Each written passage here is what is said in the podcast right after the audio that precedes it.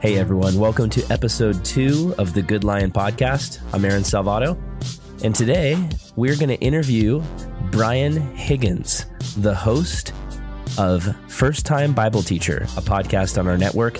And also, he is the editor in chief of our website, as well as one of the co founders of the Good Lion Podcast Network. He's a great guy. I love him, and I think you'll love him too. We've got all sorts of great stuff in this interview. We're going to talk about what led Brian to start First Time Bible Teacher. We're going to talk about middle school ministry and how sometimes youth pastors can be looked down on, but how we can rise to the occasion to preach our best. And we're also going to talk about how preaching has changed us personally. And finally, Brian and I are both going to share about what it looks like when your calling is preaching and you work at a church, and then God calls you into the unexpected to step out of a full time church job and find out what it means to be a minister out in the real world. All that and more coming up on this episode of the Good Lion Podcast. Stay tuned. Brian, I wanted to ask you your podcast, First Time Bible Teacher, yes. what led you to start the First Time Bible Teacher podcast? A couple different things. The first is that I love teaching the Bible. It's just mm. my favorite thing. Um, of all the things that I get to do in ministry and of all the things that I think I could ever do in ministry, teaching the Bible is just to me by far the most fun. Like it's mm.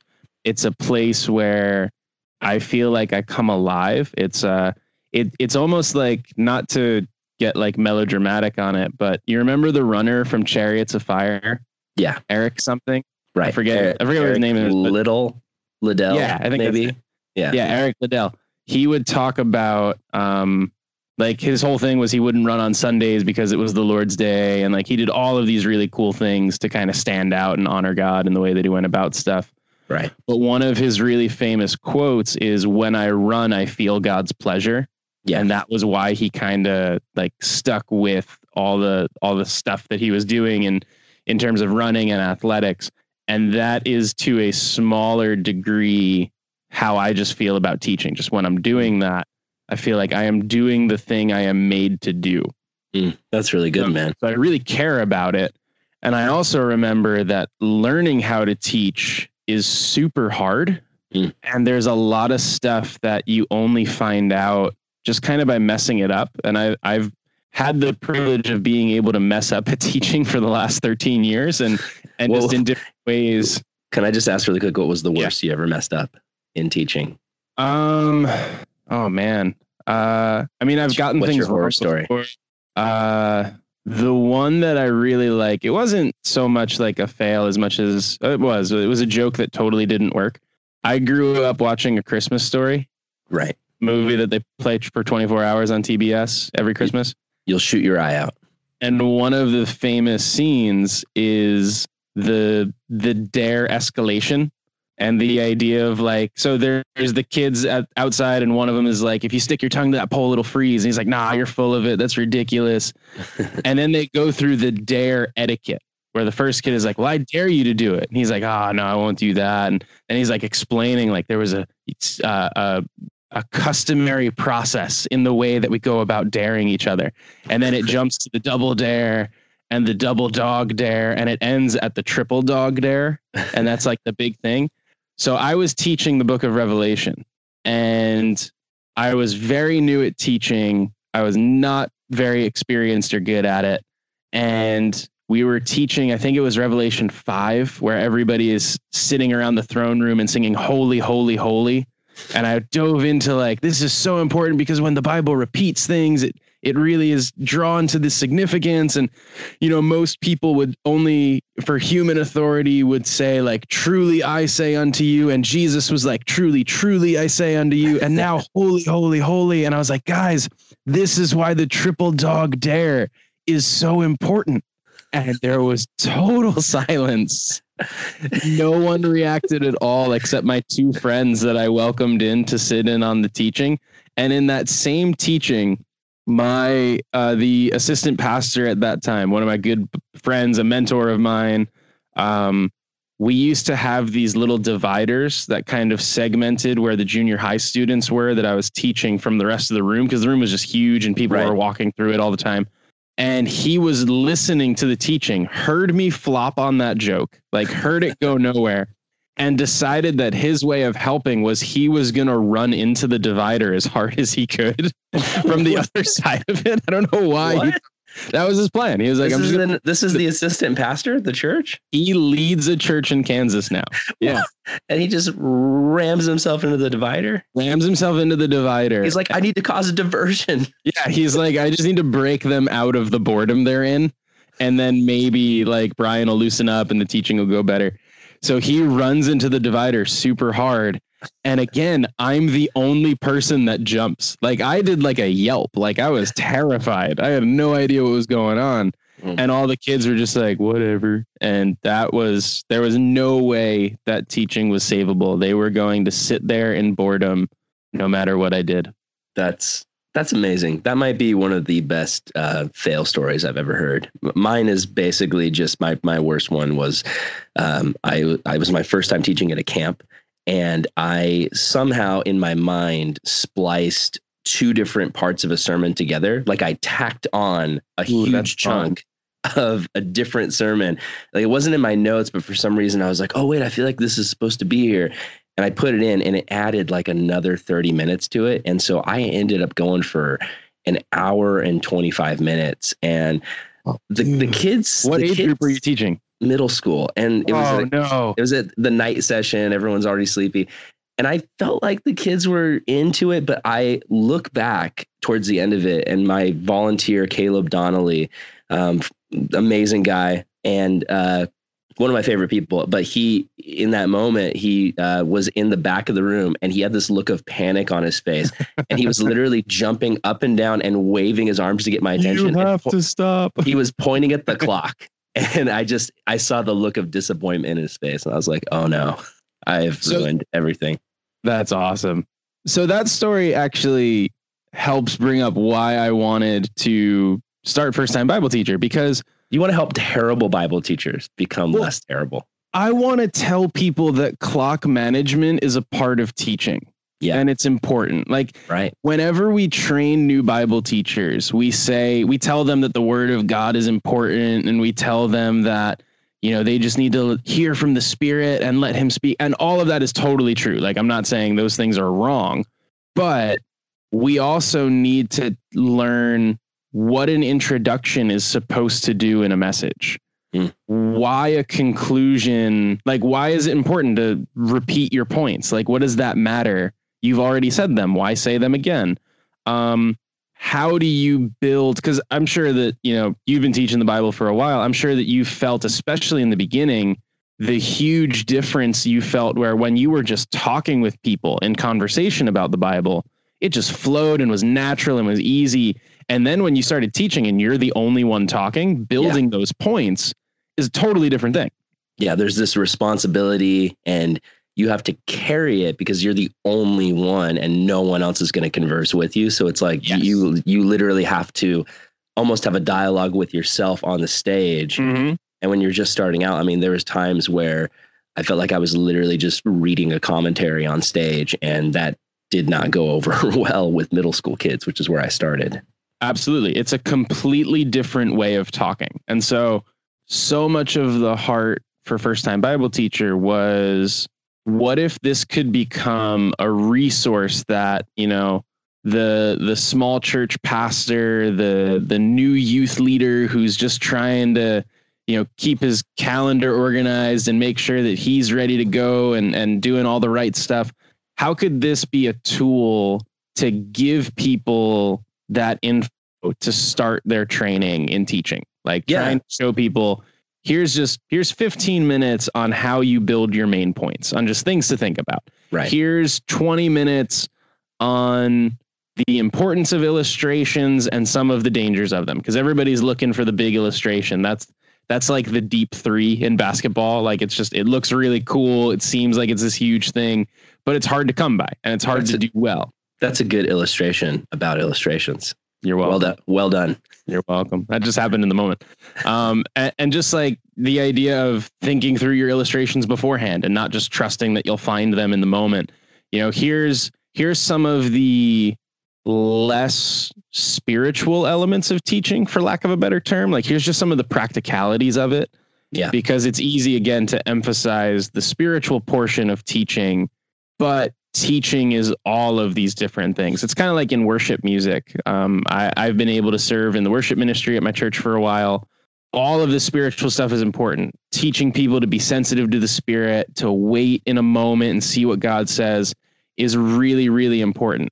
But also teaching them to play in the right key is equally important when it comes to helping lead worship. If they're bad at music, then all of the spiritual portion in the world isn't gonna make for smooth, easy worship times where everybody engages. There's gonna be these glaring issues that people see that keep them from Right. getting to the spiritual side. So first time Bible teacher is all about here are some of those practical elements that are going to help you teach better to help people see the spiritual work that's already going on in your heart.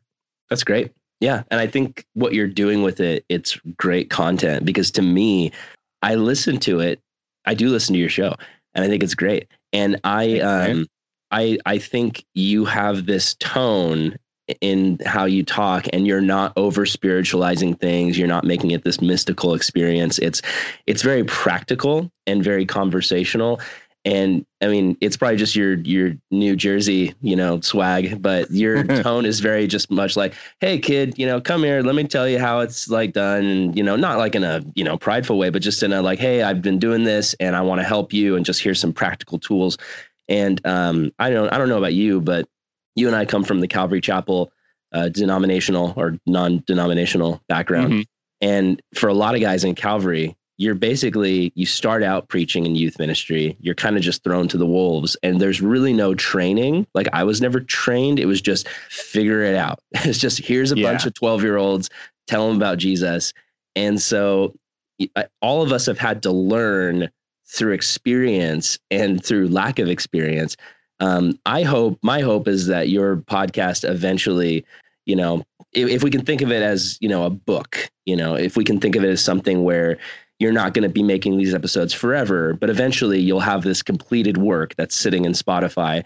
And um, i would love for it to become the gold standard one day where you know when senior pastors are hiring their youth pastors they say hey listen to this you know listen to this once a week and apply what you learned. Because to me training is so good and we just we just didn't get that. So having Mhm. something like this is a fantastic resource Those are those are very kind words. I appreciate that. Yeah, I, I my training experience it was very similar, although there were conversations on the on the back end. So I had a youth pastor who was able to listen to me while I was teaching, and then he was there to critique it and help me through it. And, and he was I I know for how bad I was that first year, he was super gracious and gentle and and extremely helpful and encouraging and all that.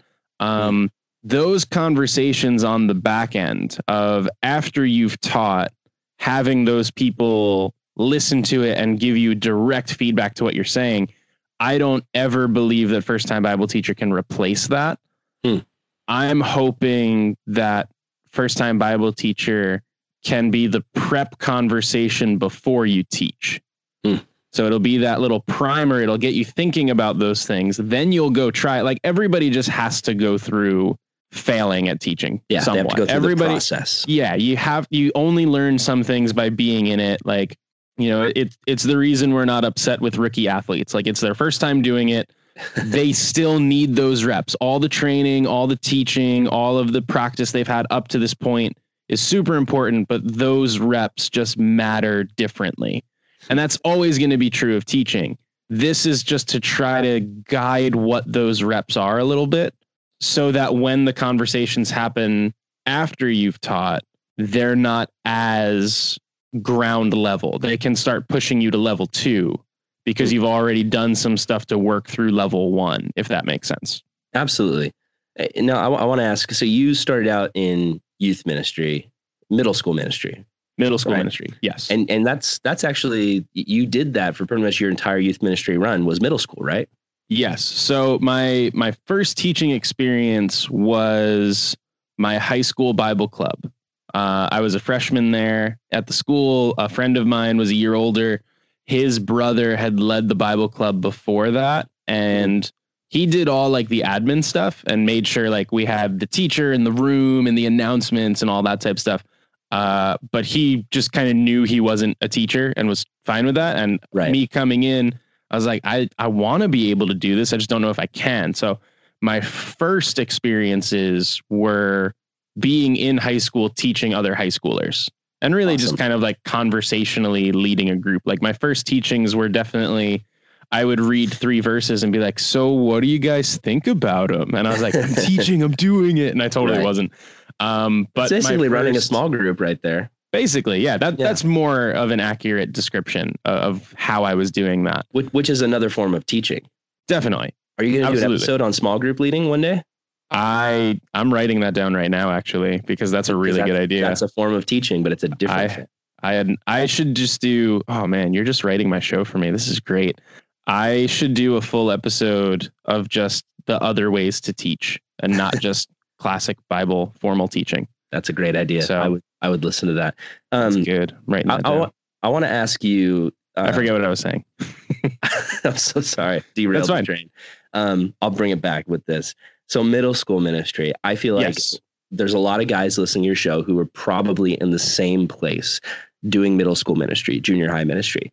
Um, I feel like a lot of times people treat middle school pastors like it's almost like you know they're they're in little league and not in the big leagues, and it's this Mhm. idea of it's it's not as important. And I, I would feel like for a lot of people, there's kind of this expectation if you're doing youth ministry, especially junior high ministry, where it's just you know just make them laugh just entertain them just you know make sure that they're having a good time um, but you strike me as somebody because I've, I've been to new jersey i've been to calvary old bridge i've heard you preach um, to the middle school kids you have a lot of care and passion and you want to bring them top quality preaching um, uh, what would be your encouragement to other middle school pastors kind of in that place where they're cop because I, I just remember for me like when i was a middle school pastor i did feel this tension between wanting to give them the deep things of the word, but then also realizing like I do have to kind of make them laugh all the time to keep their attention because they're so squirrely. And, and and I felt like I was kind of caught between this place of like wanting to go deep and then also having to do stand up comedy. Yeah. So I definitely get that sense that middle school ministry can feel like it is, you know, little league. It can feel like it's college football compared to the pros. A lot of that is just that's where a lot of people start. So you end up with a lot of inexperienced people Hmm. in youth ministry because where else are they going to get that experience? You know, there's there's no there's no ministry i don't want to say ministry below that that's not the right way to phrase it but there's they're not just going to let you teach the big room the first time. Right. they're not just going to give you you know the keys to the church and be like hey you, you're on this sunday you know i hope it's good. Like they're not going to do that. They want to get you into a spot where you can teach regularly. And and a mm-hmm. lot of times i know for me my first teaching experiences were there was somebody else that was overseeing it that was wiser that was more experienced and that was able to help me. Um, but yeah th- a lot of that was just the example that i got of i had a youth pastor who did a really good job Mm. teaching the truth of scripture and being real about it. I think that's a better way I, I do the same thing that you did. I i think about how can i keep these kids laughing? How can i keep them entertained Right. I the more that I've done that, the more I've started thinking with middle school, it's less about are they entertained as much as do they sense that you're being real with them. Yeah, that's so Like- true. Cuz cuz you can wind up there's nothing worse than the person who's going to show up to teach middle school and be like, "Well, I'm going to be wacky and goofy with you guys." Uh-huh. And then Right. like Right. they're just not relating on that level. They're not connecting with the kids and they're trying to be funny and it's not working. Like or that's, that's not what they need. or the person who shows up to middle school and is like, I normally am a seminary professor, and so I am not going to change my tone and style at all for these kids and just teach them exactly the way that I would. That's no good either.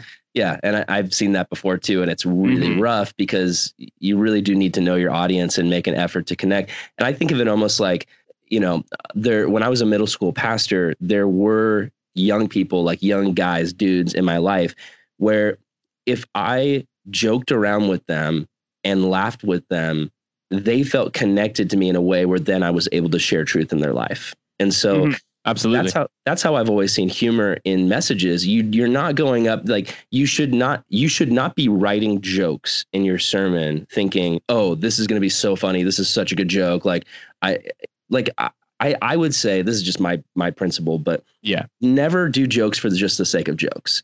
Have jokes for the sake of truth because what Mhm. I've realized in my time is that people have a lot of defenses up mentally, emotionally, spiritually.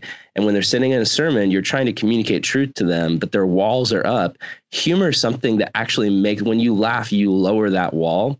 And so, what I've always thought is you make them laugh, they lower the wall, and then you stab them with some truth. And then you repeat the process over and over. And So so taking that now to the junior high level, those defenses, they are there in a very real way that they are there with an adult audience. yeah, But the kids aren't aware that that's what they're doing. And yes. and a lot of times with junior high students, they their big wall is no one takes me seriously. Mm, I'm still just a screw up kid. Uh, you know, most lead pastors, and I'm not blaming them because this is a real thing that happens. A lot of lead pastors are just thinking with their junior high, not just thinking. That's that's too strong an accusation. I'm qualifying this a lot, right. but generally the idea is if they don't break anything, we had a good night of youth group right. Yeah. and and it Yeah. feeds into this mentality of junior high kids just break stuff high school Right. kids just break stuff like the Right. the stuff can still continue even to high school and you get these students who just kind of feel like their parents don't take them seriously because they're just starting to get adult ideas Hmm. but the ideas aren't fully formed Yeah, and that's really Yeah. the same problem that youth pastors run into is not being taken Mhm. seriously. It's the the the kids aren't being taken Yes. seriously, and then the youth pastor isn't taken seriously. Yeah, and one of the ways that you you counteract that is you make sure that as the leader and as the teacher, you're not just doing a half hour of stand-up comedy. You're not just doing 5 minutes of here's what the Bible says means and can do in your life and 25 minutes of but wasn't Isaac a hoot? like you need to make sure that you're you're balancing those two things evenly. And I love that idea jokes for the sake of truth. So like one of the things that I'll think about with illustrations is I love it when an illustration has a trigger sentence. Like Mm. I know what my opening sentence is to the illustration and it is way out of left field. So Mm. like I love it when I can be going through a passage and be like, and Jesus, you know, speaking to his disciples, it is so important that they follow him closely. And then I'll let it go quiet.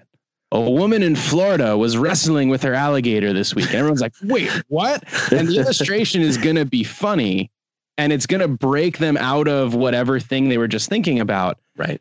But it ends on just like the woman in the gator did this, so Jesus does blah, blah, blah. Like it's not just, I'm going to throw a joke your way because I can do it and it'll make you chuckle and that'll make Yeah. me feel good as a teacher. It's this joke is going to bring you deeper into spiritual truth, which realistically is not different when you're teaching adults. Yeah. I'm pretty sure it was John Piper who said this, where he said, You should teach the Bible no matter where you're teaching, unless you're doing like children's ministry, no matter where you're teaching, adults, young adults, high school, junior high, you should teach as if everyone is 12 and has never read the Bible before. Like that should just be the way that you're thinking. So the the example he even gave was like if you're teaching, it's easy on a Sunday morning to just mention Passover as an idea Mm. and assume everyone knows what Passover is. Right. And everyone knows what I'm trying to hit at as I talk about Passover. right. You know that And time then- where the angel of death came and didn't kill uh, the people who had the lamb's blood smeared on the door. That time, Yeah, like you Every, everyone knows. as we all talk about often. Like it, it's easy to just kind of throw out different ideas and to just let them sit there and you are alienating people that you don't realize you're alienating. So if you treat everyone like they're 12 and they've never read the Bible before, you're going to teach simpler. You're going to do a better job teaching just to the amount that they can take in at any one moment. And you're actually going to get more done because you were simpler. That's really good, man. I, I want to move the discussion to just a personal question because obviously preaching is important to us. It's important to you. That's why you started this yes. podcast. How has preaching changed? And I'm not talking about the experience of um, of you preaching, but I'm talking about as you've gone through your life and you've heard countless sermons by different people and different pastors how has hearing the word of God being taught actually impacted you? Because mm-hmm. that's that's our goal as preachers. We don't want to just get up and say, "Oh, I gave a good 45 minute TED talk," which is yeah. like four times as long as a normal TED talk. Um, we we're getting up and we're like, at least for me, when I get up and preach, I am hoping that there is heart change, that people walk away not just with truth in their minds, but with change in their heart. So, for you as somebody who has listened to preaching and heard preaching, yeah. how has it changed you? So some people are very visual, some people are very picture and video oriented. I am very word oriented. Um, I have always cared about the way things are phrased, and I've always cared about stories that are told. So, like as a kid, I grew up, and like Seinfeld was just kind of the show of the house. like we all loved it, and it was like my parents cared about it and loved it, and they let us watch it, and uh, my brother and I just loved that show growing up. And I just studied the phrasing of it. Mm. I would watch it over and over because the way things were phrased really mattered. And I would take little lines and I'd hang on to those jokes and I'd be able to use them later. And I mm. would do this with stories that people told me. I'd hang on to a story. If a story was well phrased, mm. I would hang on to that and I would really like think about it in life. And I would use that story to tell to other people. Preaching has given me more words to hang on to. Mm. That when I'm trying to figure out how should I view this situation, I normally first filter it through, well, what are the things I've heard before? Mm. What are the things that have already been spoken to me? What are the things that um, are well phrased that I can just hang on to that, you know, that line, ooh, that line really hits. Like that line means something mm. I'm going to remember it when I'm facing something. Mm.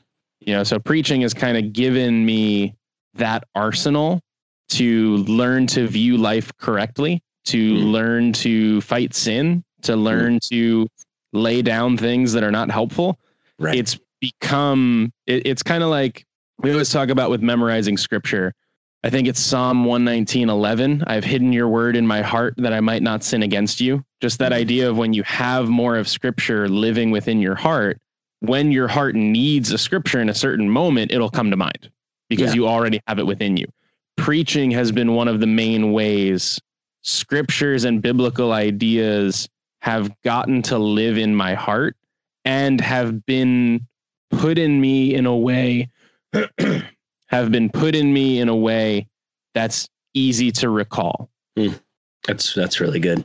Yeah, I, I totally agree. I, I feel the same way. Like there's been there's so much like there's so many things. There's so many ways that I think right now. There's so many ways that I feel. There's so many things that are in my heart and things that I'm passionate about, things I want to see change, like things that I want to do for the Lord. And those ideas didn't come out of thin air. If I trace the yes. line mm-hmm. on pretty much every single one of those things, it all comes back to preaching. It all comes back to sitting under amazing, faithful preachers. And I'm I'm so thankful nowadays for podcasts because mm-hmm. um, I mean, so many people they're at a church and all they really get to hear is their senior pastor, which is great. Like that's fantastic. But we live in an age where we can literally from our phones or computers just hear all of these other preachers and so there's there's been so much like it's almost like if you really think about it by hearing these preachers it's almost like we've gotten to sit and be mentored by all of these different guys. Like i have probably mm-hmm. six or seven preachers where i'm listening to their podcast almost every single week and you know alternating between a few but it's like god has ministered to me so much through these guys. And and i i look at who i am and i can't just attribute it to myself. I, I look at it and say this is because God's truth got into my heart and changed me because of these faithful guys preaching. Absolutely. I mean, when you think about it, Jesus could have been born in any time frame, and he could have been born in a time where he had the world's most subscribed YouTube channel. Like right. he could have done that. And yet it was enough for him to say, I will live in the time when spoken stories will impact people. Hmm. Like there, there's such a power in a spoken story that goes beyond a lot of other things. You know, you hmm. feel like you get to know the storyteller. You feel like you get to see their world and not just hear their rules. You get to inhabit that story world in your own mind. You get to kind of put yourself within that narrative arc in a way that a lot of other mediums just don't give you. Hmm. There's such a, a personal feel to the way that preaching gets done and the way that storytelling gets like I, I think sometimes we talk about preaching and we make it this elevated ooh the preacher will come and expound the word and like we we make it this kind of like mystical thing like right. preaching and storytelling are not that far apart yeah. um i am interested in stand-up comedians because they do something very similar to preaching. They stand up in front of a room with nothing but a microphone and they hold their attention for a long time with yeah. nothing but words. Like right. preaching is very similar to those types of art forms. And those art forms have such an interesting power to stick with you. Right. You, know, you, think- you can remember jokes you heard when you were in third grade. Right. Because spoken words just have that power to stick with you and I, I bear witness to it from what's happened in my own life from listening to preaching.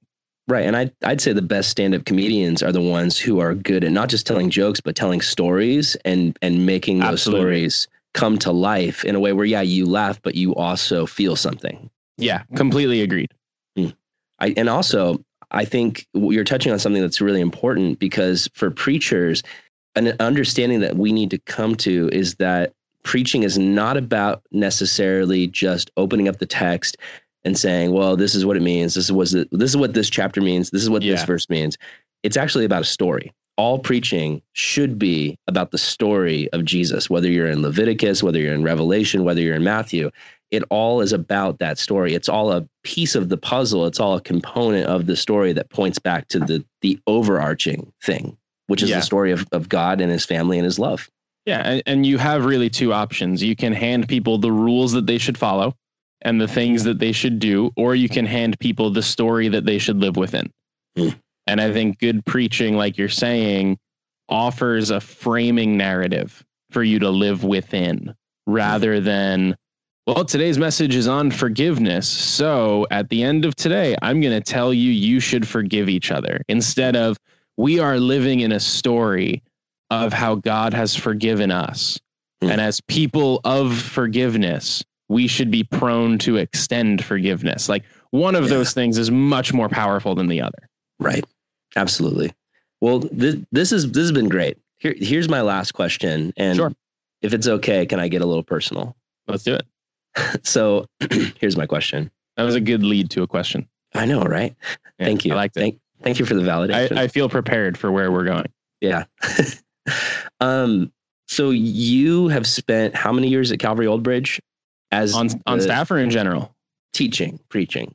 Teaching, I started teaching uh 2008, something like that. So it's wow. been about 11 years. Crazy. 10 or 11, something like that. Um, math yeah. is hard. That's about the time that I started, 2007, 2008 as well, preaching. You know, I was a volunteer in the youth group and um, yeah, I did that for about 12 years there. And um, I know that now you're in a season where you are stepping out of that position, out of that job, and following God's call to move to Portland. And you're going to be helping out West Side, a Jesus yes. church. Mm-hmm. And I know that preaching is something that's still on your heart, but I know that you're entering into a season right now where you're not going to be working at a church. You're not going to be for for a time, you know, there's an in-between part between, you know, there, there's a B between the A and the C. And is it going to be hard for you to step out of preaching in the context that you've been preaching? You've been preaching to an audience of people that you love, that you care about, that you've been mentoring over such a long period of time, and now you're kind of going into like this no man's land. That that's just where I find myself because mm-hmm. I I've gone through the same experience recently. I was at the church, Calvary Vista, for quite a long time preaching. Moved to Oklahoma, um, Brooklyn and I thought we were going to Ireland, but then God said, "Nope, actually, you're making a stop in Oklahoma." And uh, I haven't been working at a church, and it's it has been challenging to mm-hmm. to leave that steady, known component of my life. Yeah, yeah, that's definitely. Um, I mean, I think I opened this by saying like preaching is the thing I love doing most. Right. So there's definitely a part of me that's looking at it and saying I'm going to miss something that I've really cared about for a little bit for for a long time and that I don't imagine myself ceasing to care about. Like it, it's not a oh this will be fine because I don't care about this the way that I used to.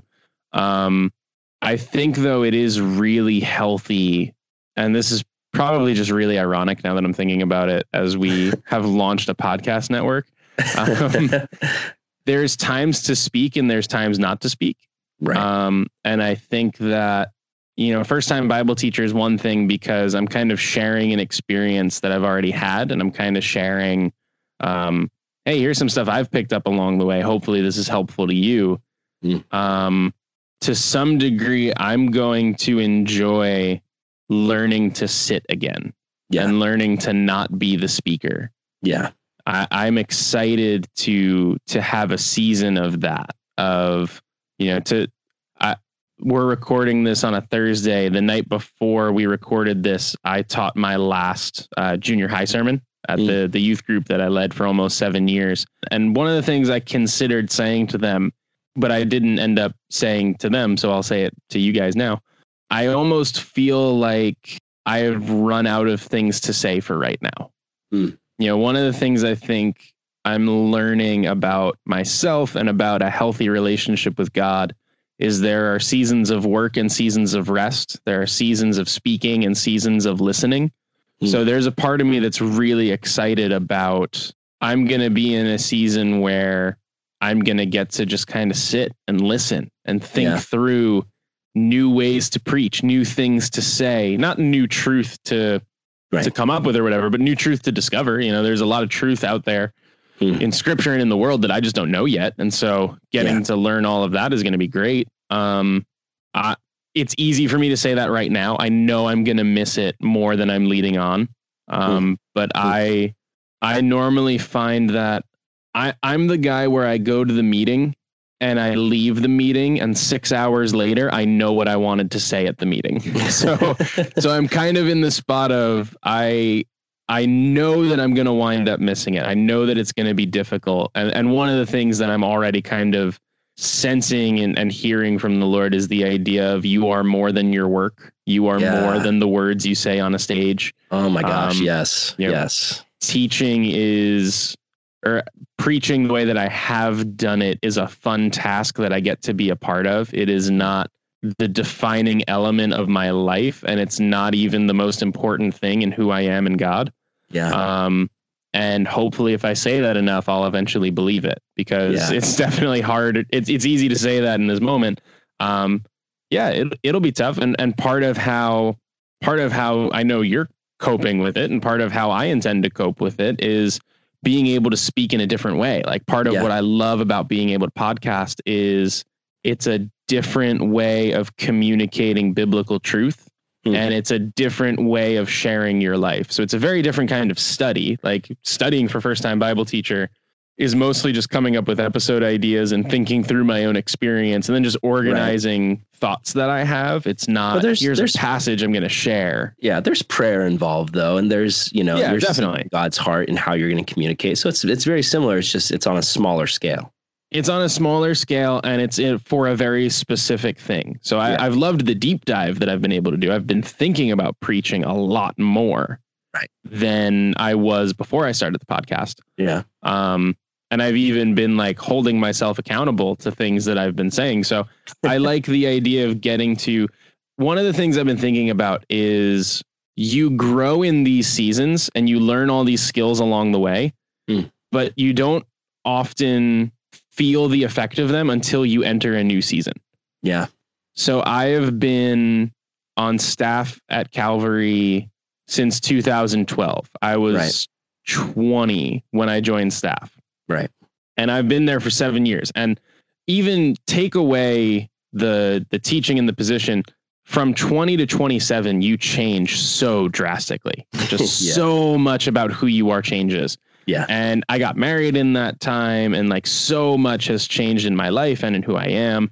Hmm. And to some degree, I still walk around feeling like the 20 year old kid that started. Oh my gosh, yes. So And much. so All Same, of those, all of those lessons and all of those things that I've learned, I feel like I won't really be able to put into effect Yeah. Until the new season begins and, and mostly just because of the way that I'll perceive myself of I am not that kid anymore. I am a Yeah. different person. Right. It it's a challenge, man. And and I brought it up because you know, I'm I'm I'm nearing year 1 of this expedition of moving out to Oklahoma and it is just I'll just say this. There's so much wrapped up in I I mean, this has been my experience. So I don't want to assume it's the experience of every, you know, Mhm. youth, youth pastor and Bible teacher.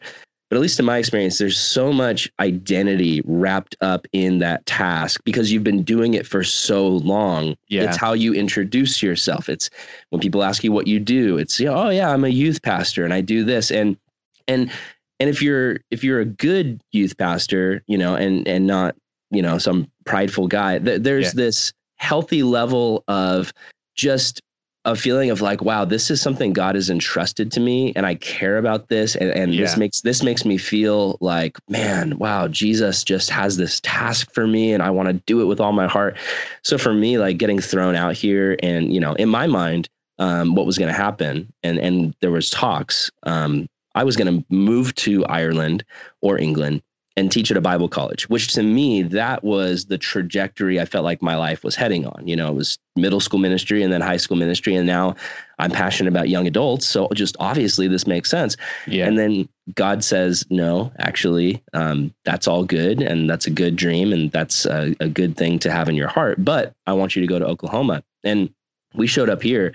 And in my mind, I was thinking, oh man, like within two weeks, I'll have a college group up and running. And uh, Mm. just, uh, it was two months of living with my wife's grandma and just basically doing nothing but web design for your church, actually. I Thanks, designed your church's website. you did. Yeah. and it was a I got long, to work with you on that a little bit.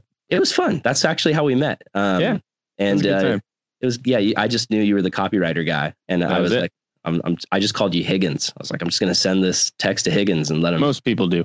yeah so but uh yeah it was just a lot of sitting still and it was challenging and there was a lot of times where i was feeling like this isn't what i'm supposed to be doing this isn't what i was made to do and then we showed up at a church and you know it, it- part of it was really cool because we just got to sit and listen like my wife had been coming to youth group and hearing me teach for years and we didn't really get to go to church together. So that was really good. But then there's another part of me that's just like oh like i'd see the guy preaching and i'm like i miss doing that. Like i want to do that somehow. And then we joined this community group and you know they're not looking for leaders um and we're not in leadership we're just attending. And that's been so good for my soul honestly dude because Mm. it's a place where it's like I'm there and I'm asking God constantly. Like we do like group discussions, you know, with the whole group, guys and girls. And I'm like, God, do you want me to say anything? And it's been learning to not feel like I have to say things Mhm. because that's who I am. I'm the pastor. And learning to just speak when the spirit puts things on my heart to say and then be quiet and receive from others. And even to be willing to like receive from people who've been Christians less long than me yeah. and that's been so good. It's been so healthy, but it is hard. There, there are Mhm. like God put it on my heart a few about a month ago or a month and a half ago to start a Bible study at a coffee shop. And um, I really prayed about it and asked, you know, is this something that I'm doing just because I feel like I need to preach, or is it something that God actually wants me to do? And I felt like He revealed to me, it is what I want you to do. And I went into it with expectations of what it was going to be like. And it's been this thing where, you know, I would say on average, I get maybe three or four people that show up. And that's challenging. But God's teaching me how to have that heart and treat the four people that show up the same way I would treat the 20 that showed up in my youth group or the 400 at the camp. Um, but it is, it is challenging because in our culture of how, you know, every pastor is on Instagram posting everything they're doing and it always Yep. looks super fantastic. When you're doing something that looks not as fantastic, you can feel like you're failing. And um, I even, you know, remember hearing guys when I was younger talk about missionaries, you know, I'd hear pastors and they'd be like, "Oh, it's so sad, you know, that guy moved out to that foreign country and he's been there for 5 years and he only has like 6 people in his church and it was treated as this failure." So that kind of stuff's always ringing in the back of my head. So I I just Mhm. I'm throwing this all out here because I feel like you're probably going to face this and deal with it in different ways, but in similar ways and uh I'll be praying for you. It's a challenge, but God teaches so much in this season. He's been teaching me so much in this season. So I, I appreciate that a ton. I respect so much the step that you took and and the way that you know God's meeting you in it. Mm. I am excited to learn my insignificance yes, because I and when you're the preacher, when you're the leader, it is easy and natural in a lot of ways for people to treat you like you are significant and Yeah. and sometimes go too far with that and to treat you like you are above them and you are Yeah. the one that really knows how Christianity works, especially in youth group because you are their first church experience Yeah. outside of children's ministry in a lot of ways. So you're their first pastor. yeah, so I I get why all of that stuff happens and one of the big things that my wife and I are excited for is the unlearning of things that we don't know yet we need to unlearn. Yes, the Like, I'm deconstruction. Yeah, I'm excited to see wow, I didn't realize I had that thought and I need to lay it down now. yeah, I'm excited for that process.